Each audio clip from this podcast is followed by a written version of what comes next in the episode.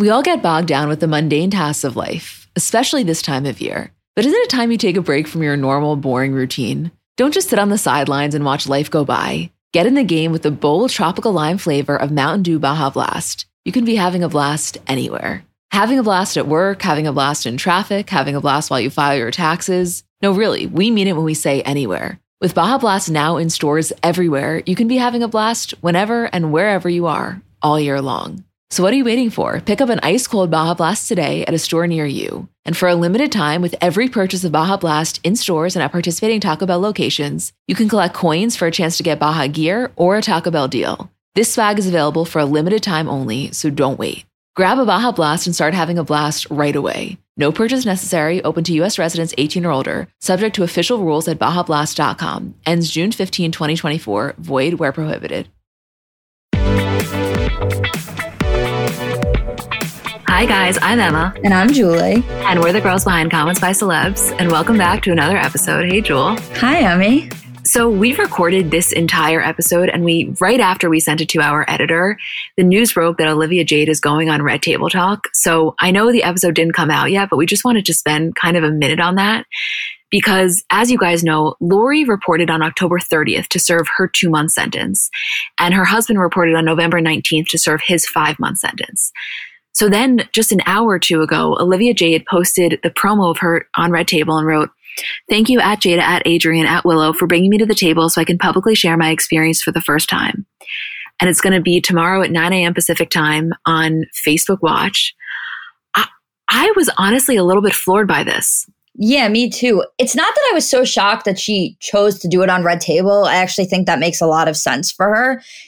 I just thought it was kind of quick. I mean, I was expecting her, I knew she would do this eventually, but I think I was expecting her to do it maybe after her parents were out once the dust had kind of settled. So that's the only part of it I was surprised about. That was exactly my reaction. I feel like, you know, Red Table has kind of now asserted itself as a really good place for people in these sticky situations to go to. So the medium and the platform made a lot of sense, but she just started reemerging on social. I didn't anticipate this, but I actually think it was probably a very good move for her. I mean, we don't know, but we'll see. Yeah, I agree with that. It's it's going to be interesting to watch her navigate this because obviously there's not going to be legal ramifications of this. That's all said and done, but it's not going to be easy for her to navigate this area and this conversation. No, no, not at all. And we know, you know, Jada's style specifically. I think she has a very excellent way of handling these things. So, you know, think about a Jordyn Woods or a T.I. or when Jada and Will did their own did their own thing. It's like there are certain episodes of Red Table where you were just glued. And one, I know for a fact that's going to be us. And two, guys on Wednesday for the Kardashian bonus show, we'll probably spend the first 10 or so minutes talking about it just because I feel like we have to. Yeah, absolutely. We're going to. So, in terms of this episode, it was kind of a medley. We spoke Rihanna and ASAP, Elliot Page. Then there were some relationship things. So, we spoke about Ben Affleck and Ana de Armas, Paris Hilton, Selena Gomez and Jimmy Butler. Talked about the Pete Davidson vibrator thing, um, the Euphoria episode, Bryce and Addison. And then in the Kardashians, we spoke mostly about the TikTok, a little bit of the Larsa Pippen update. And um, I think that was it. Anything else you want to add, or should we get into it? No, let's get into it. So, as you guys know, every week we're highlighting a Black owned business. And this week we're doing the Semicolon Bookshop. So, this is a Black woman owned bookstore and gallery space in Chicago. It was founded by this woman, Danielle Mullen.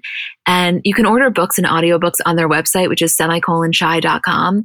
And the Instagram is at semicolonchai. Also, this will be in the description, but once a month, we're going to update our Instagram highlight and add all of the Black owned businesses that we did for that month. So, it will be there. You ready, Joel? So ready.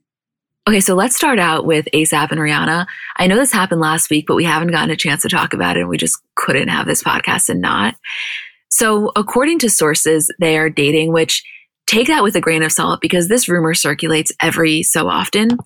But basically, Page Six had reported that they were spotted having dinner together at the Beatrice Inn in New York with friends over the weekend. Then, a little bit after that, a source had confirmed that they were dating.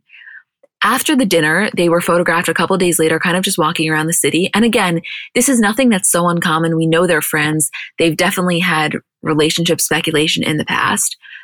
But just a little bit of history. They've been friends since at least 2013 when he opened for her on her Diamonds World Tour. This was the first time I think that they sparked kind of real dating rumors. And most recently, she included him in her Fenty Skin campaign. That was when they did those GQ and Vogue interviews together. We talked about them, I remember, because the chemistry, both sexual and also platonic, was just kind of off the charts and very palpable. Also, keep in mind her last relationship was with the billionaire Hassan Jameel. That was from 2017 to October 2019. And he most recently has been linked to Kendall Jenner. That was July 2016 to August 2017. You guys remember the 2017 Met Gala, those pictures, one, the selfie where they're kind of all up in each other. And then that picture that Kylie took of them from the back where he has his hand on his, her ass. Also a hot couple to me, not even co- comparable to Rihanna. But what are you, what are you feeling? What's your one opinion on the accuracy of this? And then also what's just like your emotional reaction? My emotional reaction is that I find it hard when news breaks about Rihanna at a restaurant that's 10 blocks from me. You were struggling with that a little. That's that's a difficult pill to swallow. That it really is. It's also just significantly more difficult in the time of COVID because in a normal time, even going there wouldn't have been so crazy, you know? No, I would have just done a little walk by. Now I can't. I'm not. Gonna, I'm not going to risk giving Rihanna Corona just so that I could fulfill some sort of fantasy of seeing them together. What am I, a fucking serial killer? Julie texted me. She's like, I just want you to know I'm not leaving my apartment, but they are 10 blocks away and it's taking a lot of self control. In terms of them together, though, I I always like them together. This has been an on and off rumor, I think, since their tour in 2013 when they did the video together promoting the Fenty skin campaign. Everyone was like, okay, this is a couple I can get on board with. The chem- they're so similar in so many ways. Like when she asked him what his favorite look of hers was, and he had an answer off the top of his head that was like a really random outfit that wasn't like a Met Gala or like a Grammys outfit. It was like a very small red carpet event that most people wouldn't have remembered. I was like, this I can get on board with. Anybody who remembers the specific Rihanna outfit that's their favorite look, I can get on board with. Yeah, that's what I was going to say. I do think that their love and appreciation for fashion and the fact that they both in their own rights have really become fashion icons, I think lends to the chemistry of their relationship because it's like connecting at a different level. Of course, they have the musical genius. Of course, they have the fame and a million other things and being sex symbols, both of them. But I do think the love for fashion and the way that they appreciate it, I would imagine lends for very kind of stimulating conversation. Yeah, definitely. I don't know if this is 100% real. I don't know if one group dinner and walking around the city together alone qualifies as definitely confirming a relationship, although I know somebody, you know, a source confirmed it to people. I won't get my hopes up about it, but if this is the case, I'm ecstatic about it. Yeah, I want to say two things. The first is I feel like us as the general public, when it comes to them dating, we're like dogs waiting at the window for their owner to come home kind of thing. Like we are just constantly ready. If you tell us, we're just going to believe it because it's just more fun to believe it. I don't even feel like we care if we get our hopes let down every single time. You know, like a dog, every single time someone walks by the window, they get so excited even if they're not coming into the house. Like that is us, I feel like with them. Yeah, I love you using dog analogies. I know, it, out of left field. And um, the second thing I wanted to say is I remember texting this to you when the news initially broke, which is like, obviously, I get very excited about Rihanna's dating life. However, that clip of her when she's on the red carpet and somebody asks, What are you looking for in a man? And she says, First of all, I'm not looking for a man. Let's start there. And I think probably partially because of its virality and also just because she's made that such a theme of like, yeah, a relationship is fine, but I don't need it. I don't really think of Rihanna in relationship terms. That's not my first thought, if that makes sense. So when this is brought into the orbit, I'm like, oh yeah, I forgot that she could coexist as a very one half of a very prominent power couple. You know what I'm saying? Like I always just think of her as this singular icon. So I get additionally excited when the possibility of her with someone else, whoever it is, is even in the equation. Yeah, that absolutely makes sense. And I agree with that. I definitely view her in that way too but there is always a piece of me that will think about Drake so often that it's like I'm either thinking about her as like her own separate entity, which is usually the case, or I'm thinking about her and Drake together. And then comes the ASAP Rocky portion of it. when I remember that the Drake fantasy is something that we all have to move on from potentially. Why don't you, as our parting note to end this Rihanna ASAP conversation, leave our listeners with a little gift? Tell them exactly the name of the music video to watch that you watch twice a week. I am so glad you said that. There are a couple of videos to watch. Okay. This is important. The main one is Rihanna work live at the Brit Awards, okay, in 2016, which was Drake came out and they did work together. There is also them performing at the Anti World Tour live, incredible, similar vibes. And then, if that's not enough, there are two music videos for work with them. So, you know what? You can just have a full Drake and Rihanna day, but I will warn you that there's absolutely no way to watch those videos and not want them back together. Yeah, no, it's a, it's a necessary warning. That's why I feel like as much as you're excited about the ASAP thing, you can never be the full threshold of excitement because you do think about the Drake thing, which I think a lot of people can relate to. A lot of people probably can because I think a lot of people don't like Drake, but those that do may feel the same way. Yeah, I think the Drake thing is just a fantasy a lot of us hold on to. Ah, it, it, I don't even know. It's one of those things that I don't think we'll ever fully move on from because there were so many moments and times that you could point to them and look at them and be like, this is so endgame. I can't believe they're not together. But I don't know. I think they both hurt each other. That's a whole other conversation though. Yeah, that's that's a conversation for another day. Yeah, but we'll anyway, that when you're older. we leave you guys with those parting videos, and uh, I don't know. Let's see what what happens with this one. I'm excited to see. Very excited to see. Me too. So the next thing we wanted to talk about, I know this also happened last week, but we haven't gotten a chance to discuss it and we absolutely wanted to. So Elliot Page announced that he was transgender and would go by the name Elliot. Keep in mind, he is 33 years old. He is married to choreographer Emma Portner. They were married in January 2018 and they actually met via Instagram after Elliot saw a dance video that Emma posted in 2017. So Elliot posted a long statement on both Instagram and Twitter, basically saying, Hi friends, I want to share with you that I am trans. My pronouns are he, they, and my name is Elliot. I feel lucky to be writing this, to be here, to have arrived at this place in my life. And basically just went on to say that, you know, he's excited and while there's a lot of joy in this, it's also a very fragile place and just to kind of please be gentle. And he said, you know, I, I recognize my privilege, but also I am afraid of the invasiveness and the prejudice and the jokes that come with, unfortunately, come with being trans. And he spoke to that. And then his wife posted and said, I'm so proud of Elliot Page. Trans, queer, and non binary people are a gift to this world. I also ask for patience and privacy, but that you join me in the fervent support of trans life every single day. Elliot's existence is a gift in and of itself. Shine on, sweetie. Love you so much. Wow. How beautiful was this? So beautiful. And also, the outpouring of support was so touching and so amazing to see. Yeah, I also wanted to read the last line of his statement. He said, I love that I'm trans and I love that I'm queer. And the more I hold myself close and fully embrace who I am, the more I dream, the more my heart grows, and the more I thrive.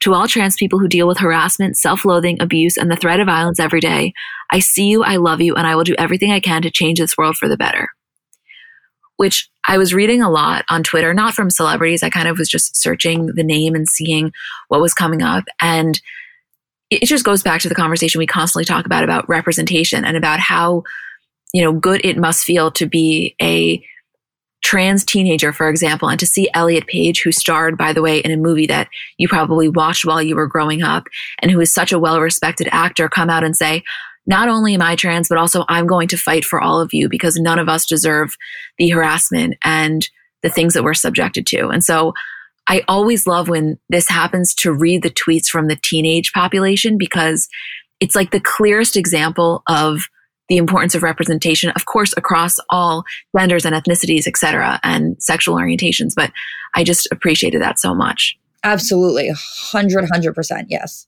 Yeah. So congratulations to Elliot. I, uh, of course, we are so excited to see your journey, and I feel so glad that you felt comfortable to to share this with the world. I'm, you're really helping a lot of people by doing so. Yeah. Okay, let's take a little break, and we will come back with some more relationship news.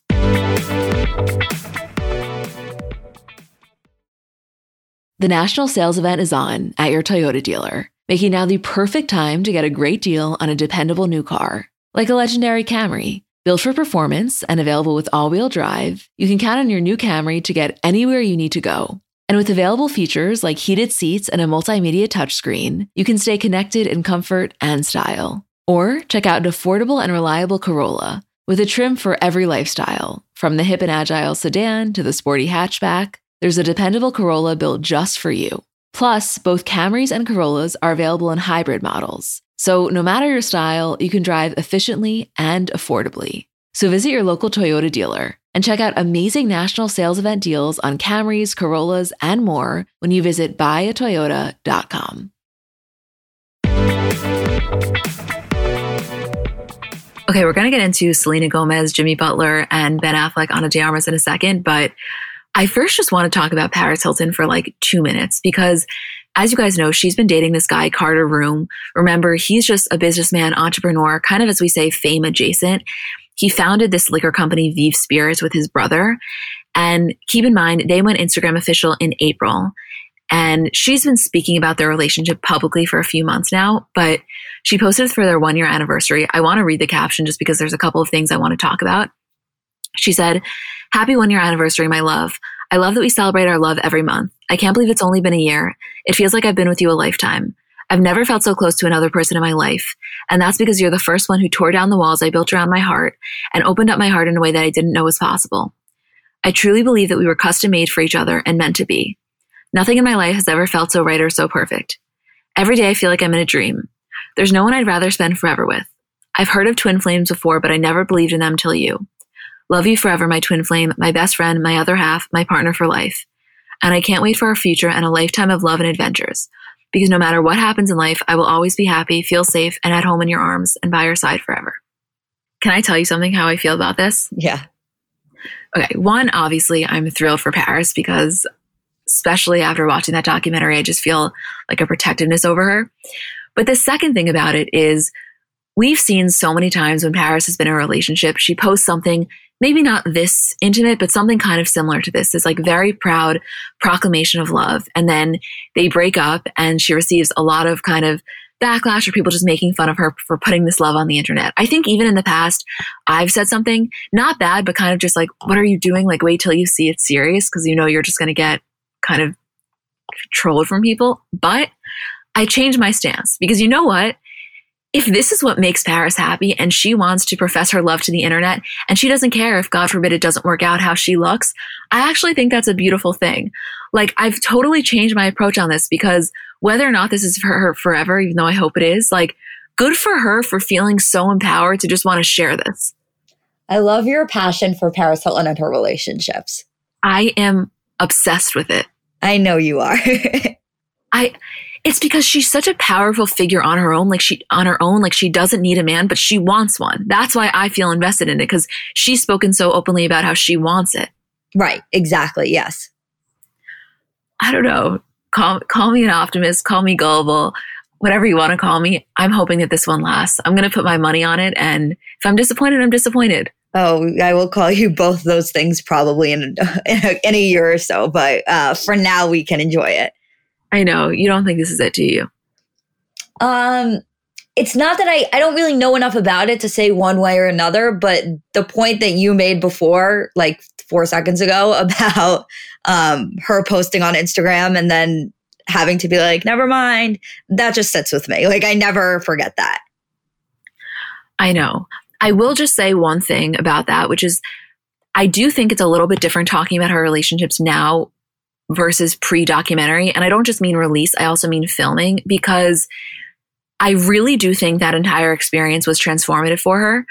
Like when she says in this caption about how she never had someone break down her walls, whatever, call that whatever you want. I know people use that term a lot, but I do think having to go back on that past trauma and kind of have to like reflect on herself in the way that she had to, I would imagine allowed for deeper connection. So I'm thinking that maybe now going forward, like her relationships will be a little bit more uh, vulnerable because of that experience. Yeah, it's definitely possible.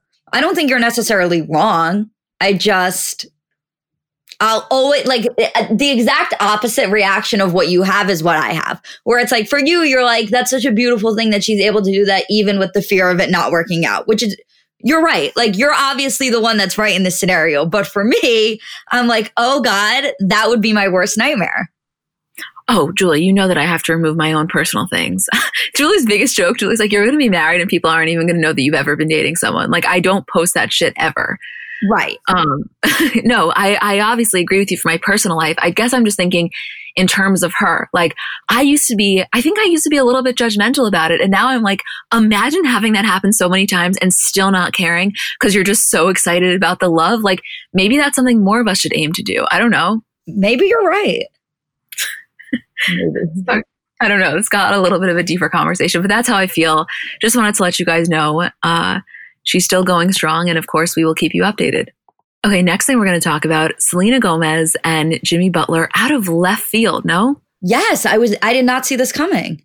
Yeah, so for anybody who doesn't know, he plays for the Miami Heat and they had kind of first sparked dating rumors in mid-November. They were having dinner in the city, but there wasn't really that many stories after that, I don't feel.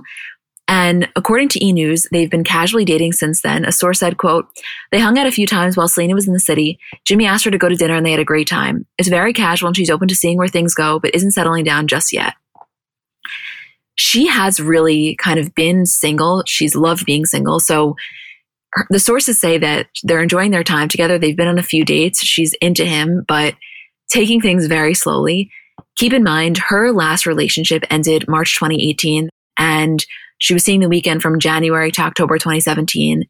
His last relationship was with his ex, Kaitlin Nowak. They actually had a daughter together in October 2019. They were very private about their relationship and also about their child. But before that, he dated Shay Mitchell in 2016. And that's kind of his most recent dating history. So this was a bit of a surprise, but I'm very much into it. Yeah, I'm very into it. Also, I know this is like kind of a weird statement, but I imagine she must trust him very much to be going out with him right now because I imagine that with her health struggles combined with COVID, she's not seeing anybody unless she 100% trusts that she is safe around them. So I do think it is a big deal in terms of like relationship and dating for her to be seeing somebody right now.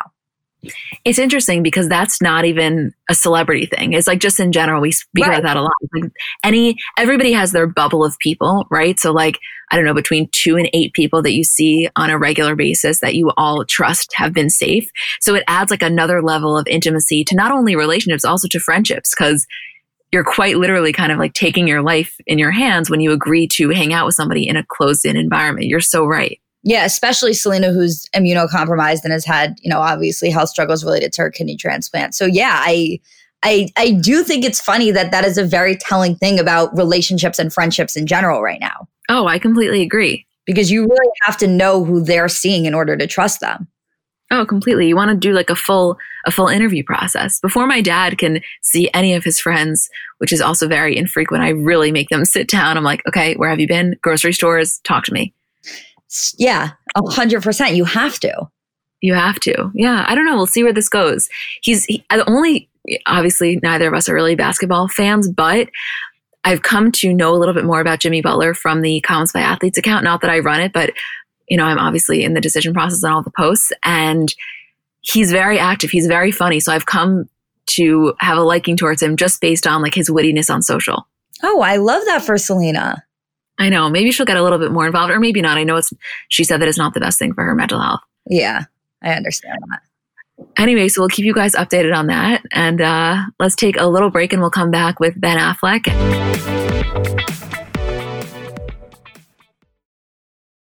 Okay, so if you've been listening to the podcast for a while now, there are two things you probably know about me. The first is that I am a diehard OG Skims fan. Like, there have literally been times where we've had to pause a recording because a certain product dropped that I needed to buy. And second of all, you know, historically, I kind of just never wear a bra. So, what we're talking about here is kind of merging those two things. Because listen, I'm going to be honest with you, I'm never going to be a daily bra wearer. It's just not in the cards for me, never has been, never will be. However, there's recently been more events and I've kind of had a lot of weddings and just there's sometimes you got to wear a bra. And when I tell you, Skims is changing the game for me because that same comfort that I talk about with the underwear or the loungewear, they did that with the bras. And recently in the past month, I've worn the Fits Everybody t-shirt bra and the no show balconette bra. I had to wear that one to a wedding under a dress. And like, it was the first time in my life where number one, I wasn't miserable. And second of all, I didn't come home and just like immediately want to take it off, which I'm telling you is a foreign concept for me. They're just so comfortable. It's like, I really felt like I was wearing nothing. I'm, I'm such a fan of everything that they make. So I guess it makes total sense that I love the bras, but like I'm telling you, you will have the same experience. Shop Skims bras at skims.com, now available in 62 sizes, 30A through 46H. Plus, get free shipping on orders over $75. If you haven't yet, be sure to let them know we sent you. Definitely do that. After you place your order, select podcast in the survey and select our show in the drop down menu that follows. So Ana de Armas and Ben Affleck have reportedly moved in together. Remember, they've been dating for about a year. They met last year while they were filming Deep Water. And if you guys remember, this March is when they kind of confirmed it. She posted a photo and he commented, photo credit, please. When I tell you we have never posted something so shortly after seeing it, I will never forget that moment. Never. That was one of, that was one of the big ones for me, definitely. Yeah.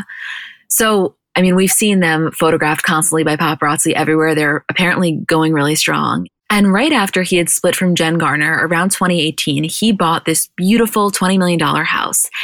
And apparently, this is the home that they are moving into. It's about 14,000 square foot. It's in Pacific Palisades. It's just beautiful nine bathrooms, a pool, full gym, screening room, seven bedrooms. Ridiculous. So I can't tell you 100% that that's the truth, but that's kind of what the reports are saying. So we kind of saw this coming, but I'm still weirdly into it. Like, I know this is a polarizing relationship and not everybody is a fan, but I am. I was just going to say that. It's, I find it unusual for me to, uh, for there to be a public opinion about a couple like this. Not like a stand couple, but like a couple that people are weirded out by and me not agree with that statement. But I'm so into them that I almost like feel embarrassed every time we talk about it because I don't hate it at all. I know it's funny because people make so much fun of their paparazzi photos because it's constant. They're constantly drinking coffee. He's constantly doing whatever he's doing. And for me, I'm like, I totally get it, but also haven't you kind of become accustomed to it? Because Twitter, which is the first place to kind of shit on them, when they went silent and there were no photos, let me tell you, Twitter was not that happy. Once they reemerged, people were thrilled. So it's kind of like you don't know what you got till it's gone. People love to make fun of them in a very it is a very playful way. It's not a mean or malicious way but this is twitter's like make fun of couple 100% it's just funny to me that this is the couple they chose because my whole thing with ben affleck is that if he is sober stable and happy then if the worst part about him is that his relationship is overly public and heavily paparazzi, then I'm 100% fine with that. No, I, I, agree with you. I really do. Also, I don't know if you saw this, but Jen Garner went live with Katie Couric, I think on Friday. Just, it was completely random. They were just talking, not, not, you know, there was nothing groundbreaking, but they're just friends. She was in her kitchen. And it's like, it's the type of thing where obviously I think the public opinion just feels that they are so happy Jen Garner is alive. Like they people just really, really adore her. Um, but it's not the type of situation where I'm like, oh, I long for them to be back, even if it was the best thing for him. Like I'm so happy that she exists, and I'm also so happy that they're not together. It's this weird thing where I can't talk about Ben Affleck without thinking about Jen Garner. Like anytime I think about him, I think about the effect it must have on her and what she did for him and everything that goes along with that. Whenever I think about her, I never ever think about him. It does not pop into my head even once to the point where she had posted a photo of herself on Instagram of her looking really young. And somebody had commented, like, you, like, you look exactly like Sam Affleck. And I was like, who the fuck is Sam Affleck? Like, what, what Affleck family member are they comparing this to? Until I was like, it's her fucking son. So funny, right? You forget but it's it's only funny because I always forget when it comes to her. Never never think about it, not once. As soon as it comes to him, it pops right into my head. Yeah, but I think that that's also just a testament to the way that the public perceived their relationship, which I think was accurate, which was that he kind of needed her a lot more than she needed him for a very strong time there. You know what I mean? She kind of was seen as like the uh the one that kept it together. So I think that's only natural. You know, it makes total sense. Yeah. Also she has more of a presence. Like she's constantly posting things, whereas he's a lot more subdued. So we don't we don't see things of him that much unless it has to do with his relationship. Which is exactly why I could not believe that he had commented that on her photo asking for photo cred. Well, yeah. And of course, we kind of figured out that that was a very calculated situation. But uh, when I tell you guys, Julie and I were like, there is no way that it is 2020 and we are confirming Ben Affleck's new romance via the comment section. This is just something we didn't necessarily anticipate happening this year. Crazy. Really, really crazy. How how beautiful is she, by the way? So, so stunning. So gorgeous. I know. Did you ever watch Knives Out? I'm putting you on blast here, but did you ever watch Knives Out? No. You should watch with your dad because you guys will both absolutely love it. And Chris Evans is in a cable knit sweater in it, so you'll be fine. okay. Say no more. you had me at Chris. you had me at Chris Evans. I didn't even know, need to know it was cable knit. Uh, by the way, before we move on, the one thing that I do want to talk about is Chris Evans' arms at Thanksgiving. Julie, no, no, no. It's it's too early for that. Talk about being thankful. Oh, I don't know if everybody saw this, but his brother posted a story of him in this tank top and it was very hot. Like it was overwhelmingly hot. Duh. No, I know, but I don't I don't know. Maybe I just didn't expect him to be so buff. Where have you been? I don't know. It, it, was it was just sexy. I, I I wasn't expecting to like be turned on on Thanksgiving when I was so full that that wasn't really a thought process for me in general. And then I was just very pleasantly surprised. Oh my God. You got to get onto uh, Chris Evans TikTok and Chris Evans Twitter. Chris Evans TikTok is a special place. Uh, don't I know it? the thing about Chris Evans TikTok is that we've kind of realized he very much appeals to a very wide audience. Like, there doesn't seem to be any sort of specific demographic. It's people across all different ages and honestly sexual orientations and gender and everything. Everyone loves Chris Evans. Yeah, it must be a good place to be. Yeah, it's nice to be Chris Evans, huh? I would I would guess so, yeah. Let's just take one minute to talk about Pete Davidson on SNL because there are a couple of noteworthy things. And would you like to start with the vibrator sketch? yeah, I obviously would. During Weekend Update, he was talking about COVID on Staten Island and all of the problems there. And something came up about how somebody has an Etsy shop that sells Pete Davidson vibrators. And he was like, if you're looking for something to do instead of going out, get yourself a Pete Davidson vibrator. And I was like, this is not real. and then it was. And then it was. yeah. The Etsy shop is at GFY underscore toy on Instagram in case anybody is curious. And apparently their sales have skyrocketed. Okay, fine. I have a confession. You fucking bought one? I didn't buy one, but there might be, I was going to surprise you. There might be uh, some comments by celebs ones being sent to us. no way. I swear. Did you make, did you, did you really? I didn't do it, but they are sending it. That is amazing. I'm going to post the fuck out of that. I know you are, which is why it was going to be a fun surprise, but I couldn't wait to tell you. Wow, that's an amazing. That's also like an amazing um, promo type situation. Like if I if that was me who had that Etsy, I think I would be doing this to more people. It's kind of fun. Like is it a little weird to get off with my brand? Yeah, am I going to do it? Absolutely. you know? Yeah, I know. Talk about powerful women in business. that is a beautiful sentiment. That is a beautiful statement. That is brand dedication. Oh yeah. That's the cool. I don't know. I was about to say something, and then I'm like, "Fuck!" People say I already talk about sex too much. Maybe I won't. I, I was about to be like, "Does your business make you come?" Honestly, yeah. yeah, that's great. Um, I, I, it's just funny. Also, like, take Pete out of the equation for a second. I think something that we talk about a lot. I don't know if we do it on the podcast or just in our own lives. It's really funny when people, whoever like publicly acknowledge that they know that something about them is being used in mass amounts for people to get off to. Like, for example, when an actor and actress talks about a very famous sex scene that they, know so many people have been really uh, stimulated by, for example. Like there's always something funny about the little bit of embarrassment, yet also a little bit of pride that you can sense is coming from someone. So for Pete to be talking about his face on a vibrator, like it just feels fun to watch.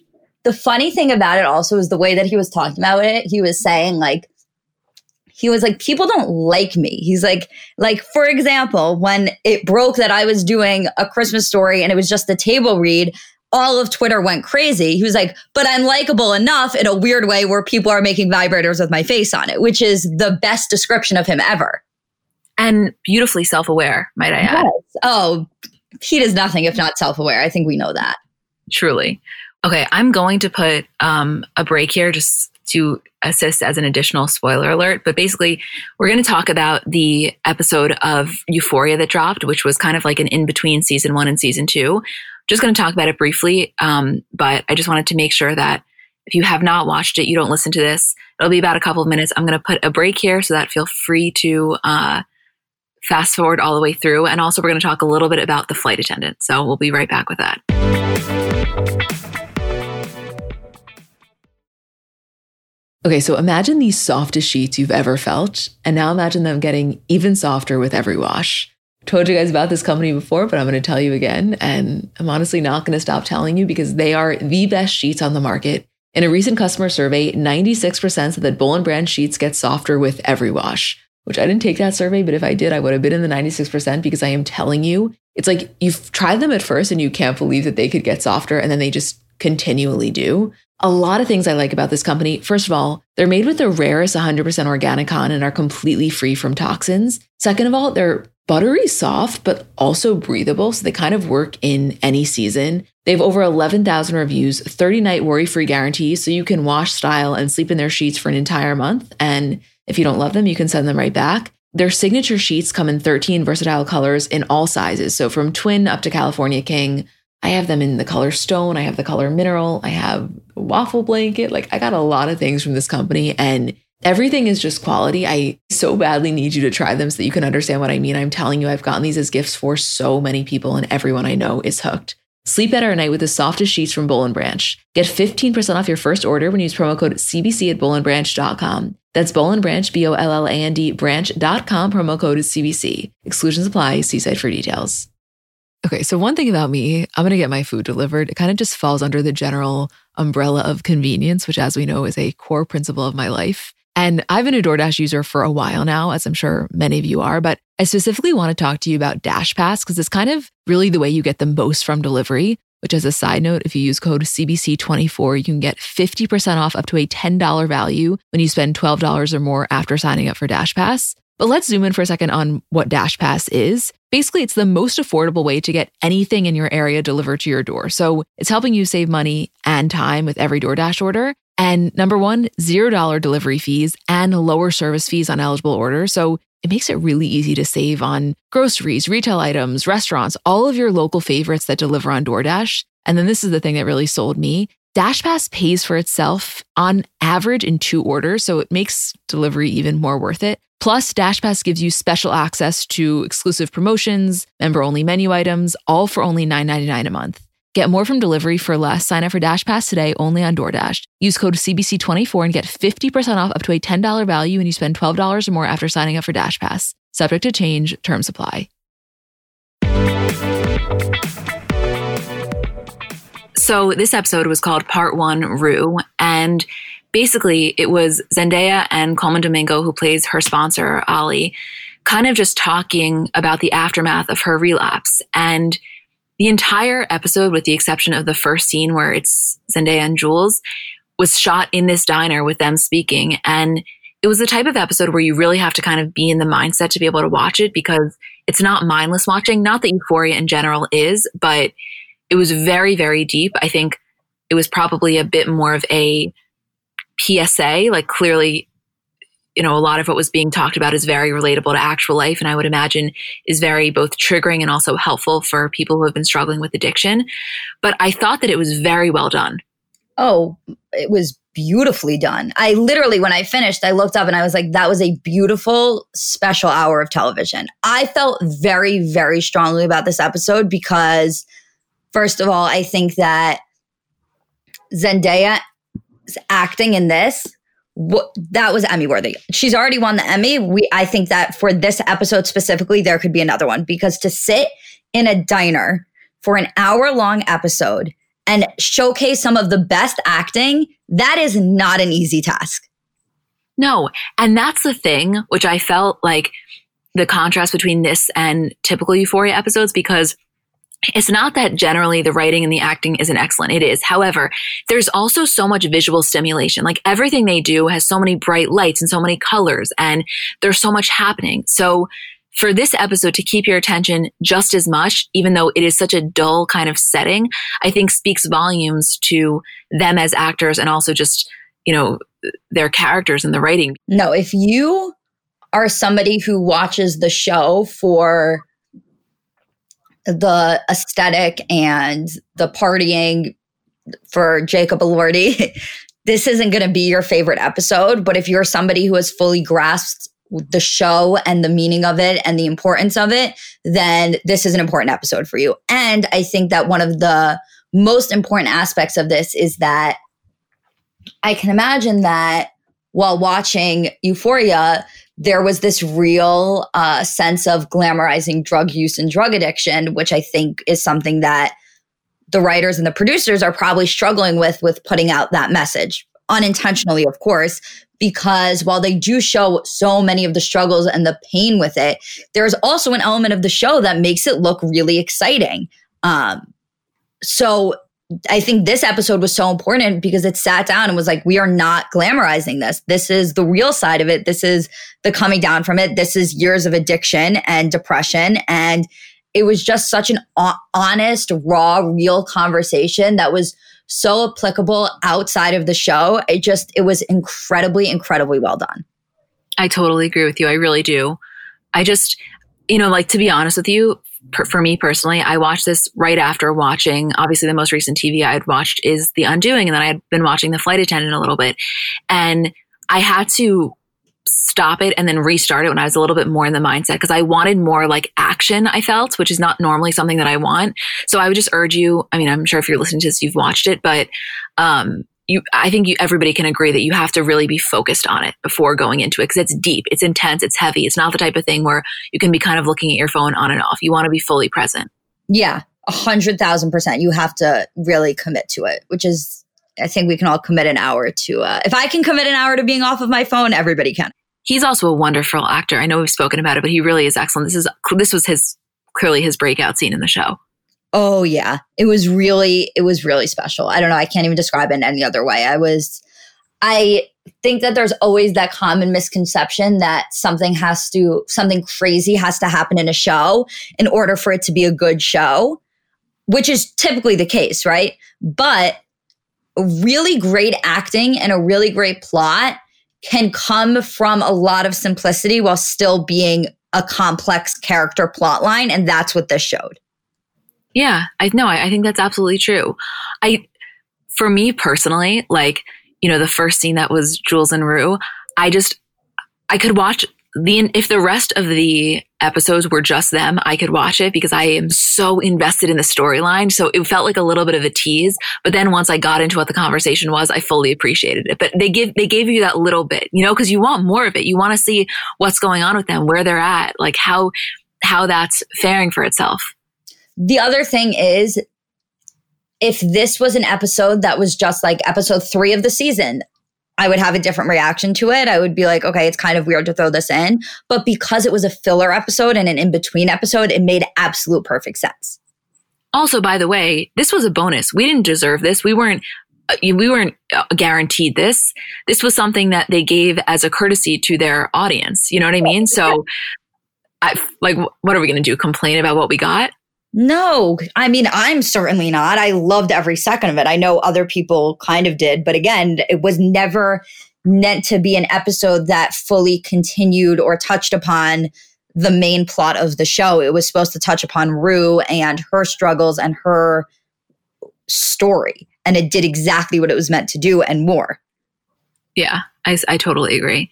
Anyway, great watch. Also, no spoilers here because Julie didn't even watch it yet, but I just wanted to tell everyone that I watched the first four or five, however many episodes are out of The Flight Attendant with Kaley Cuoco, and I really liked it. I, her acting, I thought, was excellent in it because I don't know if everyone else feels this way, but when I think of her, I just immediately think Big Bang Theory. And she was so great in that, but it didn't really push her acting to the full extent. Whereas this was a totally different role. And I just, I just enjoyed it. I want you to watch it to see what you think. It's a little bit anxiety provoking, which I know isn't necessarily something you typically like, but I, am very into it. I, I, I, get so happy when there's a show that comes on and I automatically click with it, and I did. So hopefully we can get her on. That would be fun to talk about. But just wanted to tell everyone in case you're thinking about watching it, I have and I really liked it. I know my word doesn't carry as much weight as Julie's, but I just want you to know that I did. I'm obviously going to watch it because it won't sit right with me to have a show that you watched that I didn't. But I do have a lot of really weird anxiety things with TV shows.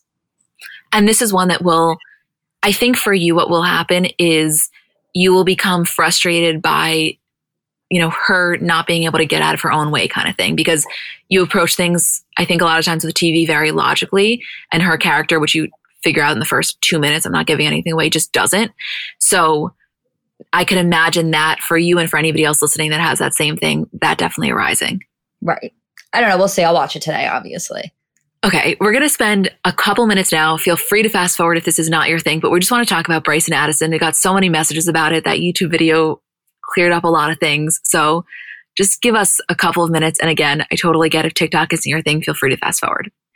I love when we do that because it makes me feel safe to talk about it without fear of judgment. Same.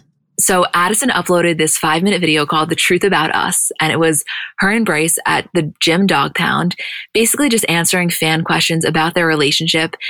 They spoke about how it started, how they made out at a party for the first time. He made a comment that she basically said to him, like, watch out if you keep kissing me, you're going to get feelings. And the entire thing was very kind of playful. One of the questions was asking, her favorite gift that he's ever gotten her. And she said it was the letter that you wrote me. And apparently he wrote her this really beautiful letter for her birthday. They're saying this is the second Christmas they're going to spend together. At the end of the video, they confirm that they are officially dating since that's been a question in so many people's minds. Obviously, I think that she could be with somebody very different. However, I would be lying if I said I didn't enjoy every second of watching it.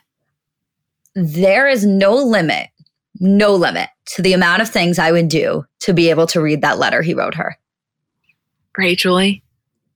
I I'm sorry. I'm I'm so sorry. I fucking love them together. It's not that we're in the minority, clearly. I mean, that video had 15 million views, but a lot of people just like don't want, aren't down for it. I'm I can't even explain how obsessed I am with it. It's so weird. I know it is. Like I I fully grasp and understand that, but they're like, I feel like I haven't had a, a young couple like this. oh my God, I'm getting old, aren't I? I feel like we haven't had a young couple like this to obsess over in a while. Like every time we talk about couples now, it's like, oh, they're getting married and moving in together. Like it's so boring and adult. Like this is just like a young, fun couple doing their thing in LA. Like how fucking fun is that? And first of all, before I, you know, go any further, I understand COVID. I understand that maybe they're not being the safest. I recognize that. I don't agree with that. But during normal times, it would be very, very fun to watch them do their thing in LA. I just think you put yourself back to being 19. Like, you know how you feel when you're in love at 19 years old. It really feels like your entire world stopped. I, I, I strongly dislike when people, specifically, you know, people that are older, kind of like downplay high school romances. I recognize they're not actually in high school, but it's like, oh, you know, that your first love, you think it's such a big deal at the time. And it's like, yeah, and that's true. And that's great. Like, how fun is it to feel like this, that your world is stopping, that it's this like intoxicating, exciting love? Of course, if it gets to the point of being taking over your life, that's not a positive thing. But I, I would never want, um, someone to tell my younger self that I'm over exaggerating my feelings because I look back on that time so fondly and so positively. Like that's such a special experience to feel like you're discovering love for the first real time. I know it's not either of their first relationships, but it's still very young. So I don't know. Maybe I want to lean into it because some part of me feels this vicarious, like living through to my relationship at that age. Um, but do you know what the point I'm trying to make? I know exactly the point you're trying to make because A, I think that that is always um, a conversation that I disagree with when people say that like first love, teenage love, not a big deal.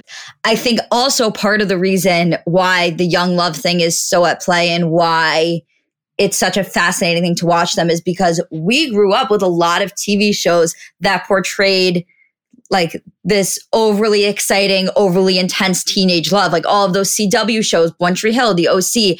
And I think even as we get older, we still crave those types of shows. So watching them is kind of living out that vicarious TV excitement that we had when we were younger. Yes, in the form of like a real life reality show in a way. Right. Right. Which is yeah. so rare. It is rare. It's fun. I, I as I've said a million times, fuck it If people are going to judge us for caring then judge us because we can talk about Ben Affleck and, uh, and Ana de Armas in the same breath, talk about Addison and Bryce. And I have the same passion for both of them. same, same. Just kidding. I have way more passion for Addison and That's hilarious.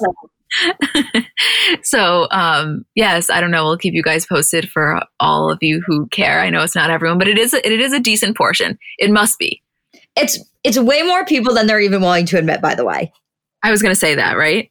Because Sydney deleted TikTok, like has not had it for months, and still was like, I watched that Bryce and Addison video the second it was posted. Yeah, a lot of people did. You're right. You're right. I think there are just people that um it's kind of like how the polls are in, are inaccurate sometimes, you know, it's a similar vibe.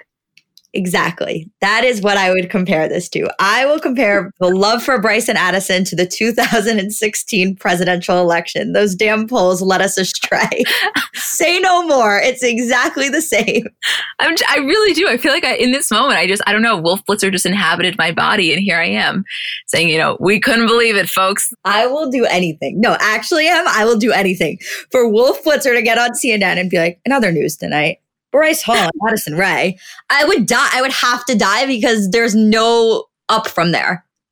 No, there's no up. There's no up. Well, Julie, pray for it. You never know. Stranger thing. think we know. you never know. Award ceremony. We just wanted to give kind of an honorable mention to Miley Cyrus because she really took this TikTok trend and ran with it. Basically, there was this trend of people um, doing videos to songs from Plastic Hearts and saying, like, if Miley Cyrus comments, I'll do X.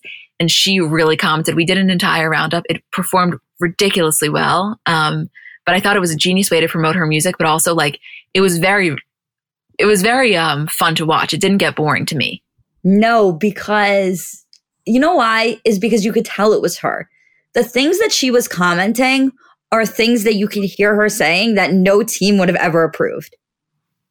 Yeah, a lot of people were asking that, and it's like, I promise you, we can like quite literally confirm it was actually Miley. I saw a lot of the comments being like, "Oh, that was just her assistant." Like, I promise you guys, no, it was not. that was Miley. It was. It was Miley. We know for a fact. Um, so that was just great. We wanted to just highlight that. Kardashians. Yes, please. Guys, this FaceTime TikTok thing was the best thing that ever happened, right? It was really good. it was really good. Okay, so basically, I'm sure all of you saw they posted this trend that they were doing on TikTok where they were FaceTiming their friends. And when the person answered the FaceTime, it was all of them, all of the women just sitting there with a very stern face, looking as if one, they were painting, and two, the person on the receiving end was in a lot of trouble. So they posted a part one and a part two. I'm going to go through the list of who everyone was just in case anybody was unsure. Savas, as you know, Tristan's best friend, Young Taco, Kendall's best friend, Tristan, Bieber, Dave Grutman, um, Travis, Addison, Lucas, Dave Chappelle, Hailey Bieber, Stas. Part two was James Charles, Lala Anthony, Jennifer Lawrence, Jaden Smith, David Dobrik, Fai, and then Tyler the Creator. Eclectic crew. I have so many questions about the decision process that went into the order. Tell me. Why start with Savas? Why leave Jennifer Lawrence out of the first round? Why leave Tyler the Creator out of the first round? Why do you? I, there were just, I had so many questions. I have watched this video, both of them, more times than I care to admit. It was so funny how everybody thought they were in trouble. So funny, except David commented. Did you see he commented on Kylie's TikTok and goes, I thought you guys were trying to recruit me. That's so funny. That is so funny. Yeah, no, I think that the I think it was probably a strategic decision to leave out Tyler and Jennifer because what were you going to do? Have all the A one people in the first round and then it's like the second one just be the sides? No, I think that it was good that they mixed it up. Jennifer Lawrence should have been A one. What was so interesting though to me was how like they went from people that are in their immediate crew, for example, like a Stas and a Fai, to then throwing in like honestly like a Jennifer Lawrence or a James Charles or just people that I'm not comparing Jennifer Lawrence to James Charles, but I'm just saying like people that aren't immediately in their like crew, but that they still clearly are in contact with. Well, that's why Jennifer Lawrence's reaction was the best because she she answered and she was like, "It took me a minute to answer because I had to like make sure this was real life." And then they still weren't talking to her, and she's like, "What is going on?" Like it was just no. That was one of my favorite things, and the thing with Kylie is that she gets so much shit for a lot of things, and usually deservingly so. I'm not arguing against that. But when she participates in these internet trends and when they all do, it just shows them not in a different light, but it just makes them so much more likable. Where I think people who don't like them are like, okay, even I can appreciate that. Yeah, I remember we were like hesitant to post it because anytime we post anything Kardashians, which is why we kind of do it sparingly on on our uh, on the main grid is because people are just so mean about it. So it's like not really worth it. Um, but this was one where everybody was into it because that's a trend. Like even if you're not the Kardashians, that's still a fun thing. I love when people do those TikTok trends of like FaceTiming their friend. And then the second the friend answers, like, okay, I'll call you back. And it's like, you just called me. So there's always something funny about the way people interact on FaceTime. But then when you add it to this level, it was just like hard to not enjoy watching that. Also, the thing here was when you see them all together and then you see their Rolodex of people that they're FaceTiming and can call and have immediate contact with and are answering them, eh, you're just hit in the face with how iconic they are as a family and how iconic their circle is. And it's impossible to ignore that fact. Oh, for sure, for sure. Also, it was so funny because, of course, when this happens, the internet turned into like forensic detectives and people were making spreadsheets of who was FaceTime with a case on the phone, who was FaceTime without a case. And they split it up. Like Julie, this outline literally has case, no case, case, no case. And a lot of people think that it was um, Kylie and Kourtney's phone. A lot of people think that it was Kylie and Kourtney or Kendall and Kourtney's phone. It, it was just, it was funny to, to watch that whole process. I think it was Kylie and Kim's. Oh, really? I think Kylie case was Kim. Interesting. Because Savas, no case. Young Taco, no case. Tristan Thompson, no case. Jay Bizzle, no case. That's obviously Kylie. That was a name that was put in her phone in 13 and never changed. Dave Grutman, case. That's very Kim. Travis, Justin emoji. Only Kylie would do that. Um, Addison Rae, I think Kim would be more likely. I know that it was a little confusing with Kourtney there, but I think it was Kim. Case, Dave Chappelle, I think Kim is the only one that would have that number. Um, and then Lala Anthony was case. Jennifer Lawrence was case. David Dobrik was case and James Charles was case. Anybody could have been James Charles, but I think Lala, Jennifer Lawrence, and Dave Chappelle are the most compelling arguments for being Kim's phone. Interesting. Interesting. I don't I haven't really given it enough thought to know what I think. I've given it a lot of thought, yeah. Clearly Kylie was Travis, the cowboy emoji. Yeah, no case was 100% Kylie. I do think case was Kim. Interesting. I don't know. It could have been Kourtney. It could have been. I don't know. It's just something to think about. Yeah. Um, in other Kardashian news, not that there's so much, but it was Saint's fifth birthday. It's just the sweetest thing ever. Kim's caption about him, um, I just loved it. They she's you know she has my soul connection, which I'm sure she feels with all of her kids, but I think we've always felt that specifically with Saint. Also, in, in light of the Larsa situation, apparently Malik Beasley's wife, Montana Yao, which as you guys know we spoke at length about on the Kardashian um, recap, has filed for divorce the day after she saw the photos of him and Larsa. I don't know if that's 100% true, but I would imagine so based on the response she shared on social. Crazy. I mean, I'm sure that's true. I'm sure that's the case. Yeah. I don't know. Apparently, him and Larsa have been texting for weeks. They had plans to see each other. And um, what the source said was that Larsa knew that he was married, but you know, he kind of played it off that him and his wife were having issues. So who knows the legitimacy of that? We spoke about it at length. No need to re-engage, but yeah, if that if that divorce happened, uh, I hope it was worth it. I guess. I love when you hit me with the no need to re-engage, so I don't get into it because there was no reason for me to, but I would have if you didn't say that. I know. It's just like how much can we talk about how much we dislike her? It's like not a, not a good feeling. I don't leave a podcast being like, "Wow, that felt good." It's like everybody knows. No, you're a million, million, million percent right. I was glad you said it. Yeah. Um, anything else you want to mention? No, but what a wild ride of an episode, huh? I don't really know what happened, but it was great. just the last thing that I want to mention, because I know not everybody who listens to this podcast also listens to the Kardashian bonus show. I get it. Totally. Kardashians aren't your thing. Um, but if you go to the most recent bonus show we did, the one uh, that was like the Kardashian bonus show, Larsa Pippen breakdown plus season three, episode three, at the 2649 timestamp, we got into this conversation. It was about when Khloé was posing nude for PETA, and it was a conversation between her and Caitlyn, where Caitlyn kind of was talking to her about her weight in a very inappropriate way. And we had, let's say, a 10 minute conversation about that, not really related to this, more so just like generally about women and their bodies and weight and a whole thing. We got so many messages on Instagram of people saying how helpful that conversation was. I got so many texts from friends just saying they really needed to hear that. So, uh, especially around the holidays when we're getting such like conflicting messaging from the media, because on one hand, it's like, recipes to indulge over the holidays. And then you flip the page and it's like, how to shed those holiday pounds. And it's just like, fuck, can I just be a person and not have every single thing that I do be about my weight? So if you wanted to give that a listen, I, uh, a lot of people said that it was helpful and just know you're not alone in all this. And if you ever saw that scene years ago and were angered by it, I thought it was a, an important discussion that I would urge people to listen to. So I just wanted to make sure to mention that. Um, anything else? No, that's it. Okay, well, we love you guys so much. We'll see you on Wednesday for Kardashians, and Isabel and I will see you on Friday for Bravo. Oh my God, Potomac, Atlanta. There is so much there. I cannot wait. Love you guys.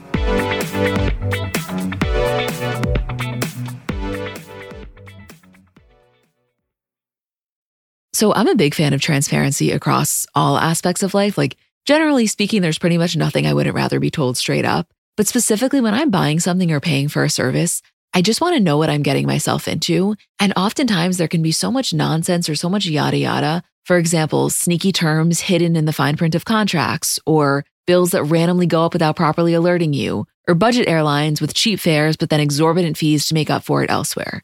And we just should not need to be dealing with this type of yada yada in our lives. And yes, you could read every single word of every single contract, and that's one way of avoiding it. Or you can go with a trusted brand like Metro by T Mobile that helps you to get ahead and not pull you back. That's right. You don't take yada yada from life, so don't take yada yada from your wireless provider.